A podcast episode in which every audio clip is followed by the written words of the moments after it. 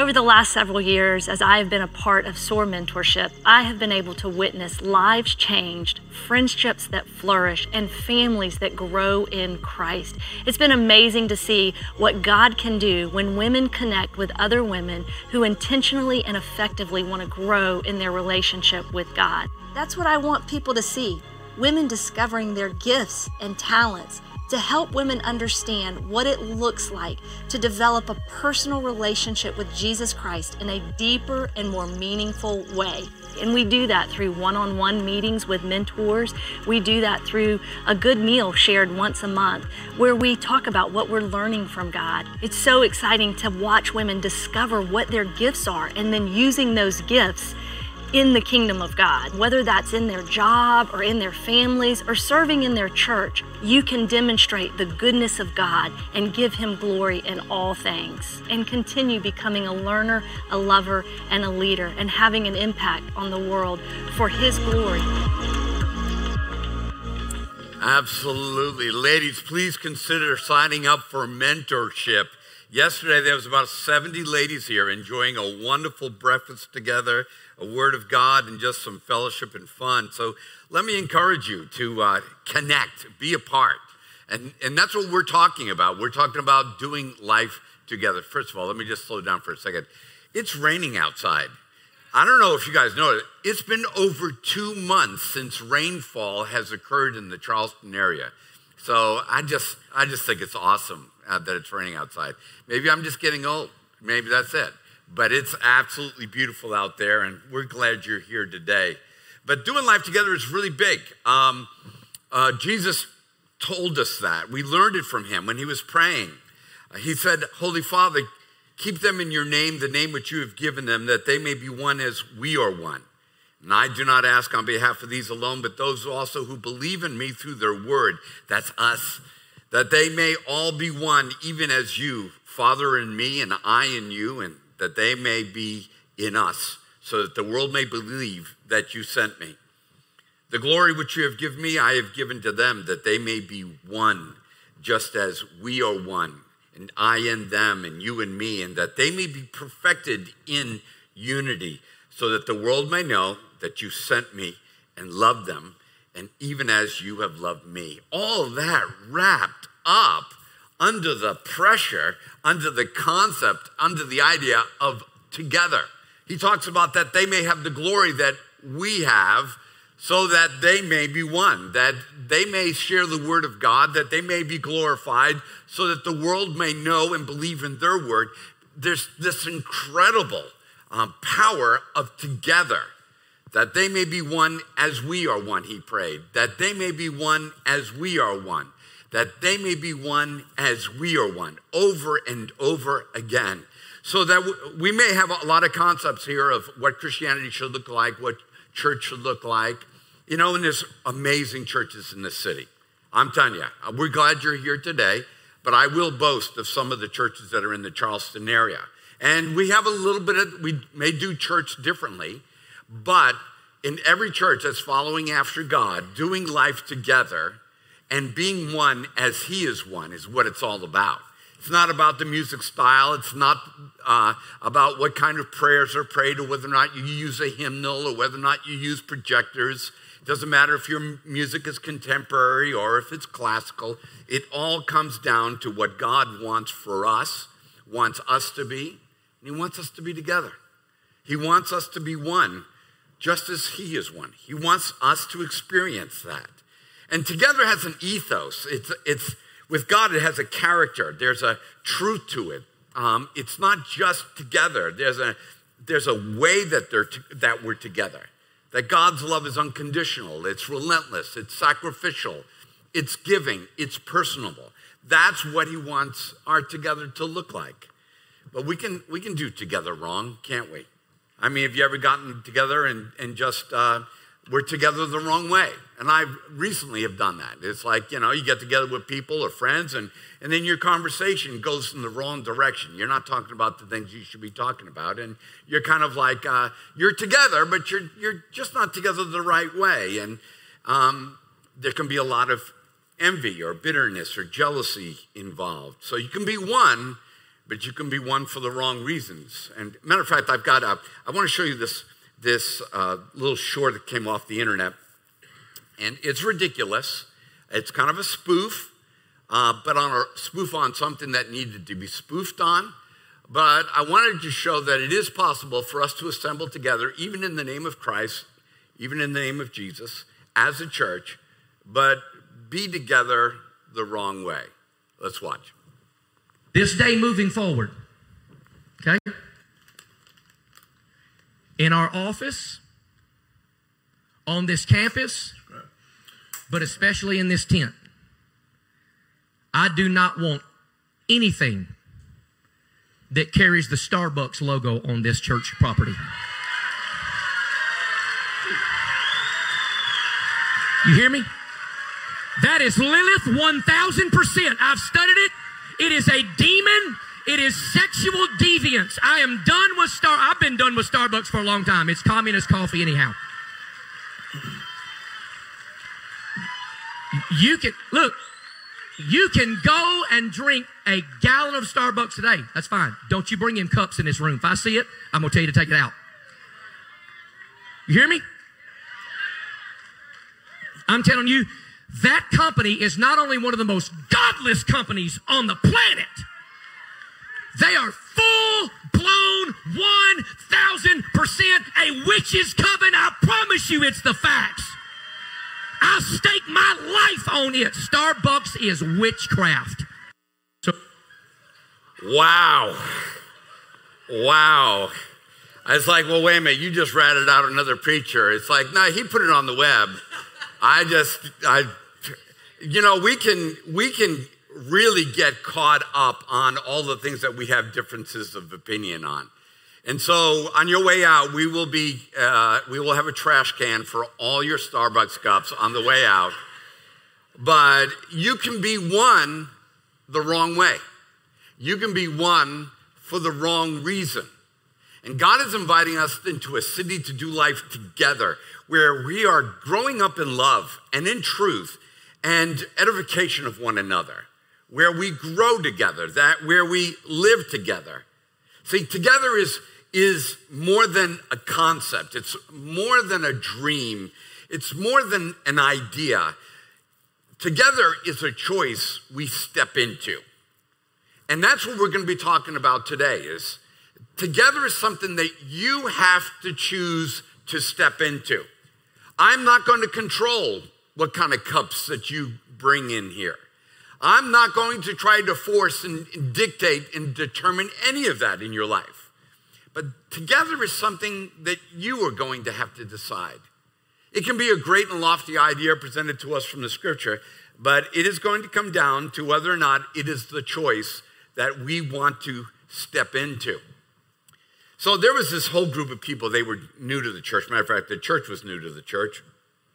And so Jesus had died, Jesus had risen, uh, Jesus had descended to the right hand of the Father, and then the, the pouring out of the Holy Spirit that happened in the book of Acts. And, um, and so there was this big moment when the Apostle Peter is presenting the gospel. You know, he just presents the whole story of Jesus, and everybody hears it. And so we're kind of shown what, what happens next, because that's maybe what needs to happen next for us.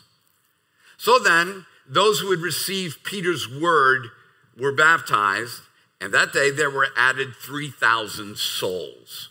Man, that's a heck, what a preaching job that must have been. That in one day, people hear him, they get baptized, and, and 3,000 people are saved. Well, the problem is, is for most churches like ours, and like so many other Bible Belt churches, that's it. Well done. We did it. We got baptisms on the list. We got members joining the church, and we got souls saved. That's a good day. You know, and if that's what we think the church is, then that was great stuff. And it is great stuff, and it's necessary stuff. But it's not enough to live the life that God had called them to. See, it was enough to die with, but it just wasn't enough to live with. And that's where together comes in. And so they got the part about dying. If you die tonight, you know where you'll spend eternity. Well, they got that part all right. And they, they got baptized and they got saved, and their souls were going to go to heaven. But they didn't stop there. They didn't all of a sudden just kind of hop in their cars after Sunday service and drive home and, and call it another weekend. See, together was a choice that they stepped into. Let's continue. They were continually devoting themselves to the apostles' teaching and to fellowship, to the breaking of bread, and to prayer. Everyone kept feeling a sense of awe, and many signs and wonders were taking place through the apostles. So it says that they made the choice that they were continually devoting themselves. Now, I kind of looked up this word, continually devoting themselves, because, you know, I'm, I'm devoted to some things, you know. Um, I'm, con- I'm devoted to the Patriots when they win. They're not winning. Uh, I am very, a very little bit devoted, not much devoted. Um, I'm devoted to, you know, uh, certain kinds of restaurants and, and shopping at certain kinds of stores. So it's kind of like, what do you mean continually devoting? Well, it means in the original language, it means to be earnest towards something, to persevere into something, to be constantly diligent towards something. And I needed a better word than that. That still wasn't doing it. I needed, you know, sometimes you need a fresh word, like I need to think of something in a new way or kind of a, just look at it differently. So I, I kind of went to my thesaurus. Um, they went after devoting themselves assiduously. I don't know how often you use the word assiduous or assiduously. And I, I, was like, okay, that's a, that's a good word. I think I can, I can hunker down on that word. That makes me feel a little bit smarter. And, and, and it's this idea of showing great care and attention and effort, marked by a careful, unremitting attention or a persistent application. Bingo. Now my brain was there. Because as an American, I can be dedicated to so many things. I can drive a certain brand car, um, and then I can, what can I do? I just will move on to something else. But this being assiduous, this idea of unremitting attention, is what these people were doing. They were continually devoting themselves to what was going on with God, what was going on in their community, what was going on with other people's lives. They were committed to that. So I, I just want us to maybe break the American concept of what it means to be a church goer or a Christian or be a member of a church. And we use a lot of these different phrases. And, um, and so I wanted to go back and see where before we kind of messed it all up, at the very beginning, when the first group hears the message and joins and becomes a part and gets baptized and saved, how far do they go with this? It seems that they went pretty far. They were continuously, assiduously, devoting themselves to the apostles' teaching, to fellowship, to the breaking of bread, and to prayer. So, what was the apostles' teaching? You know, and I thought about that because uh, the church is just a few days old. I mean, these guys have only been walking with Jesus for three years, and they're fishermen.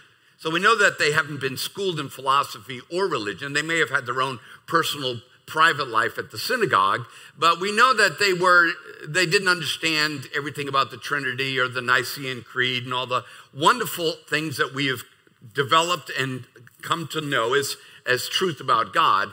So they were they were really at a rudimentary level, or um, they were naive at this point to maybe other philosophical implications. And the reason why that's important is that when we talk about being devoted to the apostles' teaching, some of us look at all of it and are like, man, I just don't get it. I don't understand it. There's so much. There's, there's, you know, if you were raised Catholic like me, there's holy days of obligation. There's not eating meat on Friday. There's confessionals. There, I mean, there's so many things. And and uh, if you were raised Baptist, you had the same kind of thing. You had you had to go to an altar call. You had to raise your hand in public. You know, and and there was all kinds of different things that we have added to this. But what they were devoting themselves was to the apostles' teaching. And what was that? I don't think it was that sophisticated. I think it was learning what Jesus said to them, what Jesus did while with them and what Jesus told them to do. I really, and so when you think about, well, I want to commit myself to God and to learning about God and to the apostles' teaching, maybe step back a little bit and don't be overwhelmed by what we're talking about. I'm not inviting you to systematic uh, theology or apologetics, though those are beautiful disciplines of the Christian faith. That's not what they were committing themselves to. They were committing to themselves to learning more about Jesus. And that's what Jesus said you know, learn of me. Take my yoke upon me, on you. It's like learn about me. Discover rest as a result of learning about me. That's that's what they were devoting themselves to, is to learn more about Jesus. They were committing themselves assiduously to fellowship, to being intentional about gathering together, to learn, to to love and to lead one another closer in relationship to God. And this is a really challenge to us because we want our singular lives. Nobody here loves being left alone in his own house with his wife more than I do. I love being home alone. You know, I mean, I do. It's just like it's it's like restful, and it's like I don't want to go out, and you know, do I have to go to work and, and all these other things that we may think about in our lives. But I will tell you this God has called us to break out of that mold and to do life together, to fellowship. And they were committing themselves to this. And so if you're here today and you're kind of a, uh, you're a, a thinking Christian, and there are such things, there are, there are bold Christians, there are thinking Christians, there are serving Christians, there are different ways that we work out our Christianity, and, and I like being a thinking Christian. But I always thought that being a thinking Christian excused me from being a together Christian. You know, as long as I'm thinking it out, I got it all worked out, I got all the theology, understand the philosophy and all the different arguments. It's like, yeah, I'm good with God. And he's like, no, no. I have prayed for you, Mr. Thinker, to be together assiduously. I want you to commit yourself to doing relationship with other people. Then this new group of naive believers were committing themselves to the breaking of bread. What an interesting phrase, because it's used a couple times. And I think this usage of the breaking of bread, there's, there's nothing intrinsic in the word structure that kind of tells us exactly, because this can be, go one of two ways. It can be the breaking of bread, referring to the Eucharist or having communion together, as we will celebrate at the end of the service, or it could be meaning just going and eating together. I think in this particular case, because everything seems to be apostles' prayer to fellowship, to the breaking, uh, teaching, the fellowship, breaking of bread into prayer, everything seems to be around church life liturgy. And so the breaking of bread to me seems to be talking about what they were constantly committing themselves to was the teaching of Christ, to doing life together, but bringing it always back to the table of Christ. What is that? That's a community that focuses around the sacrament of grace and forgiveness. That that's what this community was all about. It was not only just taking the bread and breaking it and the cup and remembering the Lord's sacrifice, but it was the, the breaking of bread, it was kind of like saying a community of forgivers, a community of those who are walking in forgiveness. They were committing themselves to that kind of together. Could you imagine being a part of, let alone a, a church? Could you imagine just being part of a marriage like that? Could you imagine being a part of a, a, um, a marriage where, where as husband and wife, your way of relating to each other was like breaking of bread. There was always the bread and the cup of forgiveness every single day. And that defined you a sacrament of grace and forgiveness in relationship. That's what these people sought. They always wanted to be at that table literally, but they also wanted their community to be defined. That was the centerpiece. It wasn't being Baptist, it wasn't being Pentecostal, it wasn't being Catholic, it wasn't whether or not you drank Starbucks or you owned Dunkin' Donuts, and I think that guy had some money in Dunkin' Donuts, to be honest with you. Um, but no, it was more about this thing is centered around the table of Christ, the attitude of Christ to forgive and to love. And they committed themselves to prayer. And they committed themselves to prayer, to, to praying and seeking the face of God, to um, ask for prayer for one another. I don't know about you, but I hate asking for prayer. Today I asked for prayer twice. You know, I, it takes me to get a little bit desperate in my head before I ask for prayer. Why? Because prayer to me, the need for prayer, is a sign of weakness. And I don't like appearing weird, uh, weak. I'm weird, but I don't like appearing weak in front of anybody. But you know, can you imagine? So I love this. It's not only were they seeking the face of God and intimacy with God and communion with God, but they were also in a community where you could admit that you're weak. I mean, who doesn't want to be a part of a place like that? where you can share with you don't have to be strong that you can come to the place like i need you to talk to god for me because right now i'm having a hard time believing god believing in god believing for god believing of god has anybody else had a moment like that where you need to have somebody that you can i mean i have moments like that all the time it's like dude you should they should reduce your salary you know, it's like, no, I have moments like that all the time. Well, what do I do? I live together. I find me a brother or sister in Christ, and I say, I need you to pray for me. I'm in a tough place today.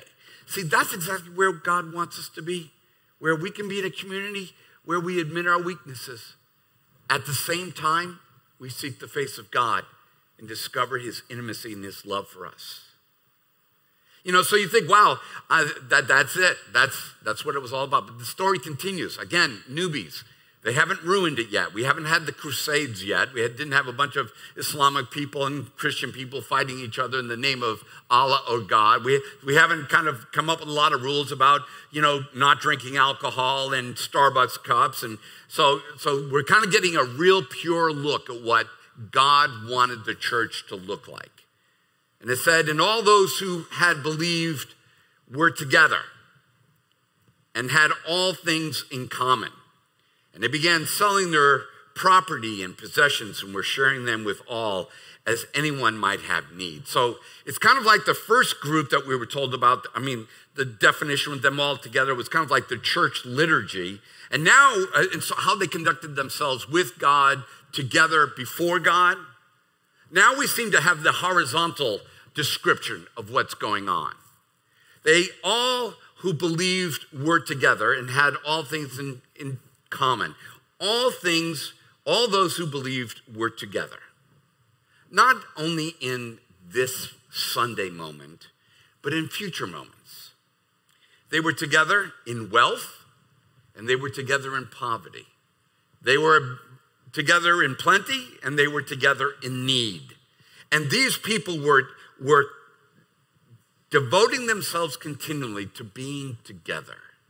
Sunday morning um, was just where the, a bunch of them got together, but they were constantly devoting themselves to a relationship with each other.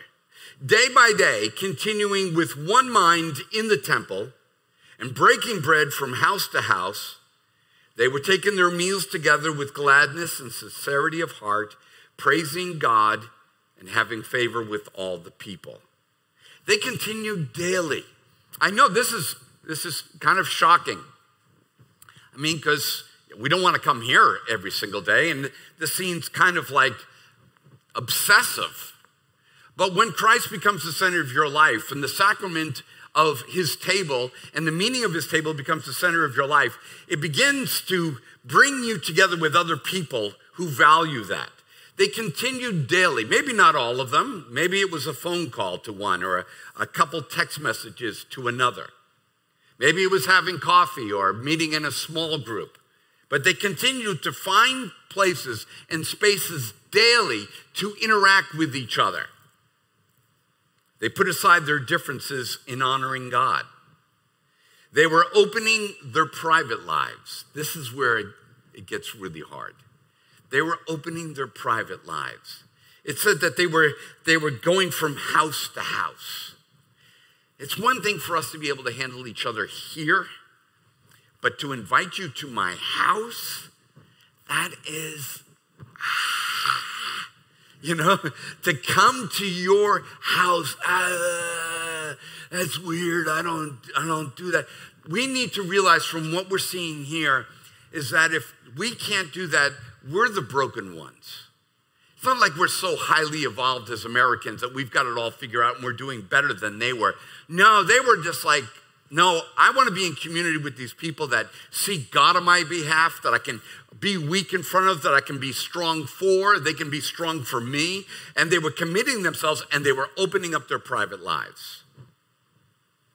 They were bringing the commonality of Jesus to every single day of their lives. Every, not the commonality of the color of their skin, the, their gender, uh, their political views, their coffee cups, or whatever that was. That was not their commonality. They were bringing their commonality of Jesus to their meeting together. They experienced gladness, the elimination of pretense, and the acceptance of others. Man, why wouldn't we want to be a part of that? I mean, what an incredible place where there is no pretense. I mean, do you know how much effort that would take off of me if I could just eliminate pretense in my life? I wouldn't have to wear this stupid sweater with the little collar stuck up. I see some collar guys out there. You know, you're the collar guy. And it's like, wouldn't it be nice to just be able to live your life without pretense and just live it before God, with God, and with other people? You didn't have to worry about whether you were black or white, male or female. Didn't matter what your story, your past was, and what you struggled with, that you were safe wherever you gathered and met together. This is what God intended church to be like, what together is supposed to be like. In Acts chapter 2, 47 says this, and the Lord was adding to their number day by day those who were being saved. Now, this really just blows me away. It says, and the Lord was adding to their number.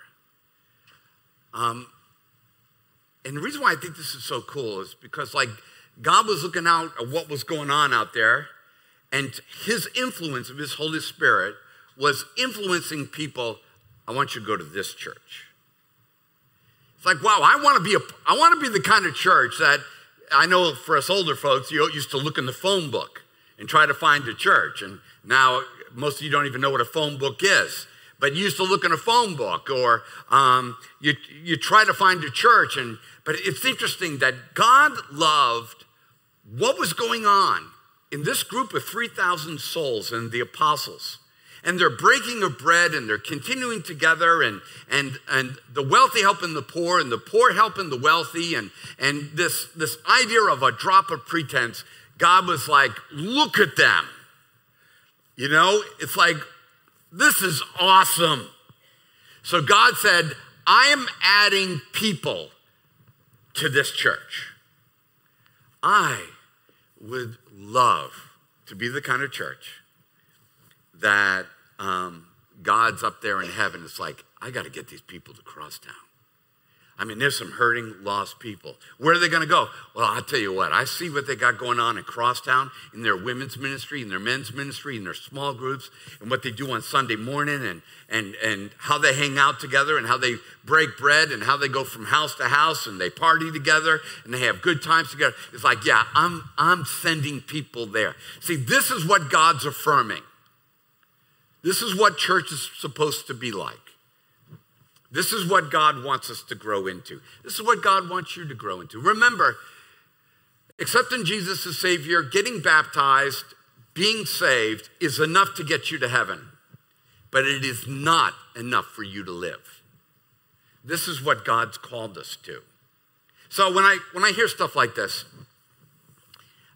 and I I know I tend to be a little bit more, um, I don't know what the word is, uh, cynical. Yeah, that's it. I tend to be a cynical, uh, skeptical thinker. Um, it's nice that I gave myself the title thinker. Uh, I could have said moron right after that. But the idea is this um, whenever I hear like this idea that, okay, wait a minute, breaking bread together daily, apostles teaching to prayer, to fellowship, and all this other stuff, I'm thinking investment. You're calling, you're saying that I'm supposed to be making an investment to my relationship with God, and I'm supposed to be making an personal investment into doing life together. And the, the scriptures are very clear. That's what we're called to. But if you're like me, I want to know what the payoff is. You know, in an investment. I mean, obviously, there's financial investments. You want to know what the payoff is, and um, investments in physical health in order to be healthier, or investments in a beautiful marriage, or investments in raising kids, or in mental wellness. They're all investments that we realize that we have to make, and we, we make these choices all the time. So, what I do is I look at the investment and the starting point of the person who's presenting me the investment. It's like, okay, so you got something you want me to invest in, and it's like, let me see the starting point of this person. See, you can tell me about what you can do with my money if I invest merely $500,000. But I can't buy into that because I don't have $500,000. So you've asked me for a buy-in, and it's like you're you're not like me. I, you're in a different place financially. I I can't make that investment. Um, you could tell me about a new workout routine, um, like CrossFit, and you could tell me about how awesome CrossFit is, but you have to be in your prime for CrossFit. You can't be deadlifting 30 times when you're 65. So if you're telling me about a new workout program, and as I go through Instagram, there'll be this new workout, new study, new study, and it's this usually this 30 year old uh, girl or guy and talking about these new workout procedures. Don't do it this way, do it this way. And it's like, well, that's great, but I can't buy in because I'm not in my prime anymore. It's almost all broken. So you're going to need me something else other than jumping jacks.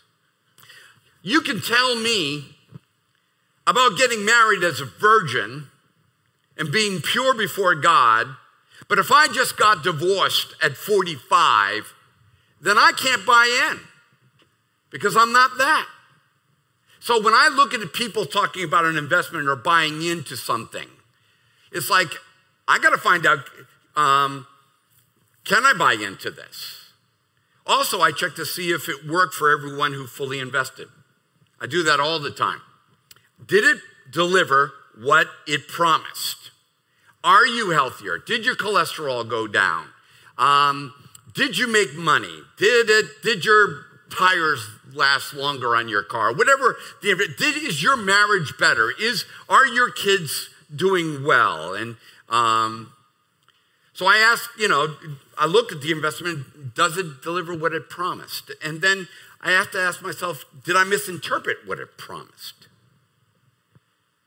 So when we step back into Acts chapter 2, when we get back into this moment and doing life together, we are given the call for an investment.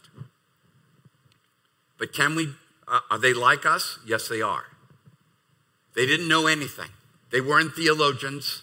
They were just presented this idea of for God so loved the world that he gave his only begotten Son.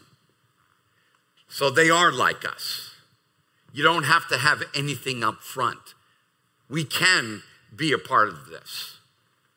We are shown um, what the buy in is in this story.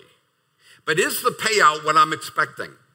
And what is the payout for us being together? I mean, I'm asking you, no, I'm not asking you. The scriptures are prescribing for us, not only describing, but prescribing for every one of us to be assiduous about the kingdom of God, about doing life together. So, what's the payout? Um, I want to say to you that these are the things I want to be able to say that you want. I know you want them. You want me to say it will make you wealthier. Okay? Uh, if you tithe, if you honor the Lord with your finances, you're going to be a wealthier person. If you give, you're going to get more money in return. I would like to say that. I, w- I would like to say that if you do this, you're going to have a great easy life. You know, this is this is the, this is the payoff. I would love to tell you that that everybody in this story who bought in together assiduously, they all lived out their lives. They all died at about 105. Nobody got dementia, incontinence, or anything like that. Their lives, their lives just was, you know, just amazing. I would like to say that. And the reason why I throw that out, out front is because sometimes we get disappointed because we thought we were going to get a different uh, payout from our investment. But let me be honest with you. I've seen Christians who have lived on meager. I have seen Christians um, uh, die what I think is too young. I've seen Christians lose their jobs. I've seen Christians struggle through life. I, and that has kind of shook me at times when I see it happen to a friend or to a loved one or to somebody who's incredibly faithful. And it's like, God, I, I thought this together was had a payout. So what is the payout? What is the benefit of together? What is the promise? What is the expectation of living life together following after God? So, being your skeptical mind, being your cynical mind, looking at this the way that I know that you might think about it.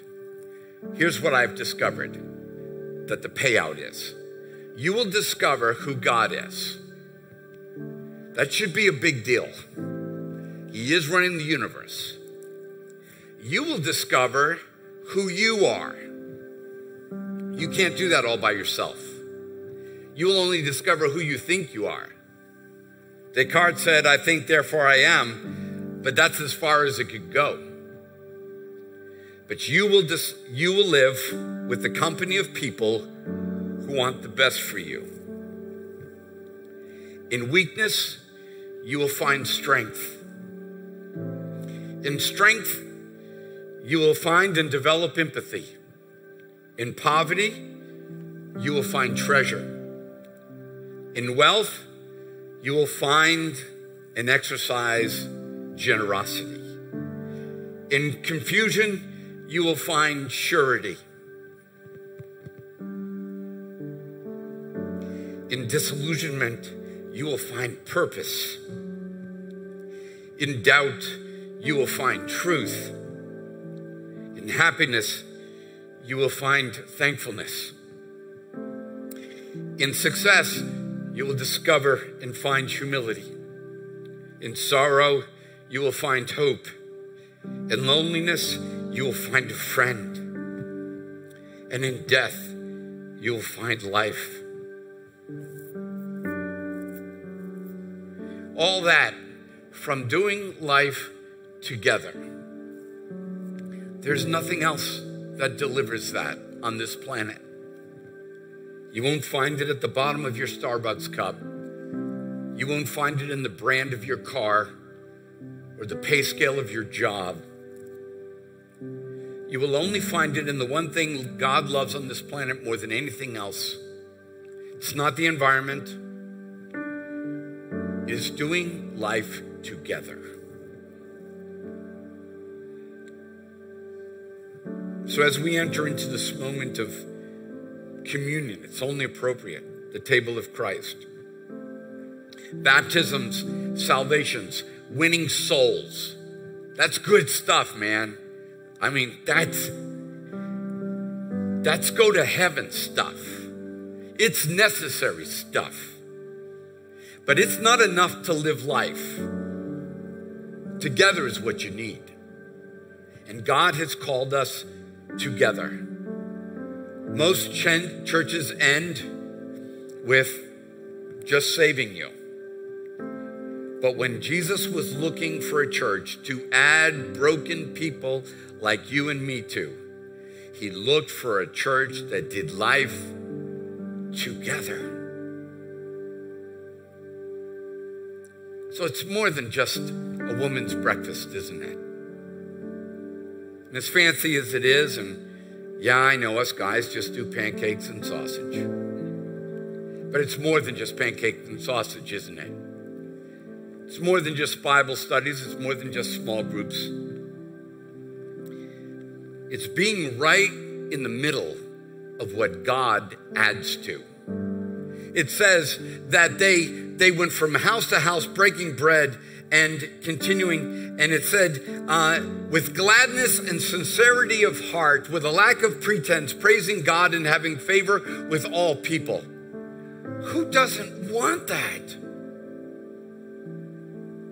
stop settling for the misery of loneliness stop settling for just waiting to die and go to heaven there is so much more God wants to, you to be a part of. He wants you to be a part of together, real together. The apostles' teaching to prayer, to fellowship, to the breaking of bread, going house to house, and having gladness, the falling away of pretense, needs being met, generosity being discovered, loneliness being squelched.